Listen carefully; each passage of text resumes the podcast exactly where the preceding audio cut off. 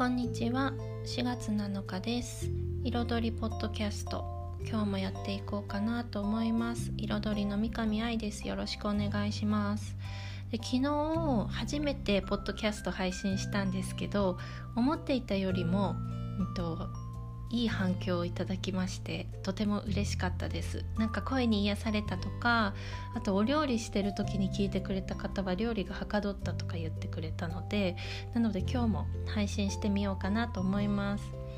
で今日は昨日あの子どもの声を聞くっていうところが大事だよっていうお話をしたんですけど大事だよっていうか私のスタンスだスタンスはそういう娘のねそういったところから来てるよっていうお話したんですけどそうなんか私は子どもの心地よいを探すっていうところがすごく大事だと思ってます。でそれが何で大事かっていうことを今日はお話ししてみようかなと思うんですけどまあ、まず生まれたての赤ちゃんっていうのはもちろん言葉が喋れないので、まあ、コミュニケーションを取るのが上手なお母さんはすごく楽しくコミュニケーション取れるけどコミュニケーション取るのが苦手なお母さんっていうのはどうしたらいいかって迷うところが結構多いみたいなんですね。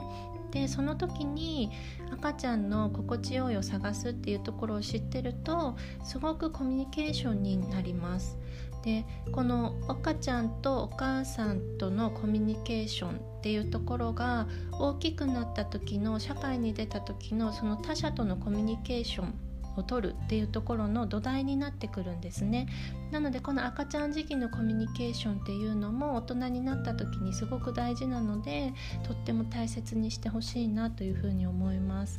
でそのコミュニケーションの取り方っていうのも結構簡単であの表情を見たりとか仕草を見ていくんですよね。例えば抱っこ一つにしても、うんと、頭の角度だったりとか手がどこにあるかとか足がどういう風になってるかとかそういったのを気をつけながらこう子どもの表情を見てしかめ面になってるのか穏やかな顔になっているのかでも変わってくるし手をぎゅっと握って力を入れてるのか手を開いて力を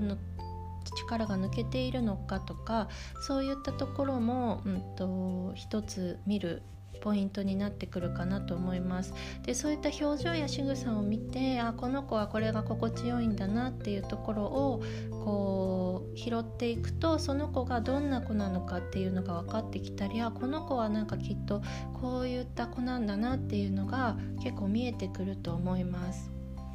でね今結構ベビマとか赤ちゃん体操とかされてる方多いと思うんですけど、えっと、そういったベビマ赤ちゃん体操っていうのはすごく発達的にもものすごくいいものなんですね。だからこう是非余裕のある方はそういったこともやってみるといいかなと思うんですけどこう肩甲骨の周りだったりとか股関節だったりとかあと手のひらを開くとか足の裏に刺激が入るとか背中とかお腹腹とかをマッサージしてもらうっていうのは発達に本当にとっても重要で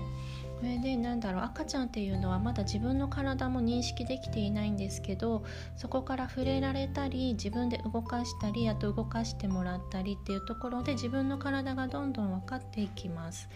で特に赤ちゃんはあの触れられる感覚触覚っていうんですけどそれがすごく発達していてでそこからいっぱいいっぱい刺激もらったりすることで、えっと、自分の体がどうなってるかなっていうのを分かってったりするんですよね。なんですけどその触れられる感覚とか動かしてもらう感覚とかっていうのが不快だったら、えっと、あまり意味がないものになってしまう逆逆に体がこわばったりしてしまいます。なのでそういうベビーマとか赤ちゃん体操とかをやっている方は強さとか触れる圧とかあと動かす速さと角度とかそういったところをこう赤ちゃんの表情や仕草を見ながら、えっと、やってあげるってあげて心地よいのはどこかなっていうのを探してあげるのが大事かなと思います。で赤ちゃんは意外と心地よい刺激とかをがもらっている時に「これどう？気持ちいい?」とかっていうと声を出して反応してくれるんですよねもう会話になってるっていうかなのでそういった声を出してのコミュニケーションっていうのも楽しんでもらえたらいいかなっていうふうに思います。で脳の仕組み的にもなんか赤ちゃんはこう快不快、えっと、心地よいとか、えっと、心地よくないとかそういった刺激からそういったこう感情感情？そういったところからいろんな感情へ変化していくんですよね。で生後2ヶ月までは特に不快に反応するようにできていますでこの快不快の反応っていうのはあの脳の奥にある扁桃体っていうところがこう反応して、えっと、出るんですけどそこが今生後2ヶ月までは海馬にすごくあのなんだ密接につながっててで生後2ヶ月までの不快な反応っていうのは記憶に残りやすいっていうふうに言われています。なのでできるだけこう不快な反応を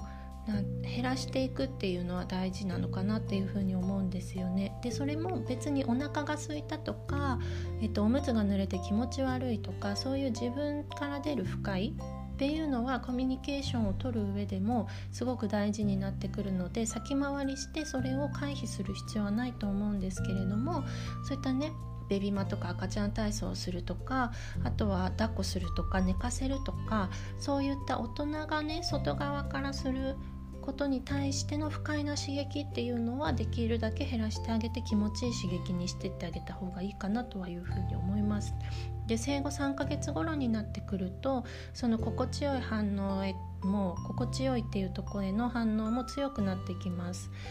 でそういったこの心地よいっていうところは、えっと、その後お母さんとの愛着だったりとかあとは何だろう自分に対する得意これ得意なんだっていう感情だったりとか喜びの感情っていうところにどんどん枝分かれしていってそういったところが自己肯定感っていうところにつながっていきます。なので不快な反応っていうのは私たちは脳の仕組み的にあの特に何も知らなくても拾いやすいんですね。なんですけど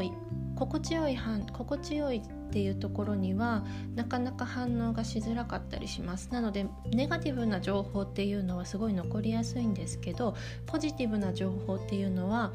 意識的になってないとなかなか拾いづらいっていうところもありますなのでこのねそれは大人も同じなのでえっと、大人も赤ちゃんもなんだろう意識的に気持ちよいとか心地よいとか楽しいとか嬉しいとかそういった、えーと、ところに目を向けられるようになるといいのかなというふうに思います。それがコミュニケーションっていうところにもつながってくるので是非、うんと、と1つでも2つでもいいので、えっと、心地よいというところを探してみるといいのかなというふうに思いました。ということで今日はここまでにしたいと思います。今日もお聴きいただいてありがとうございました。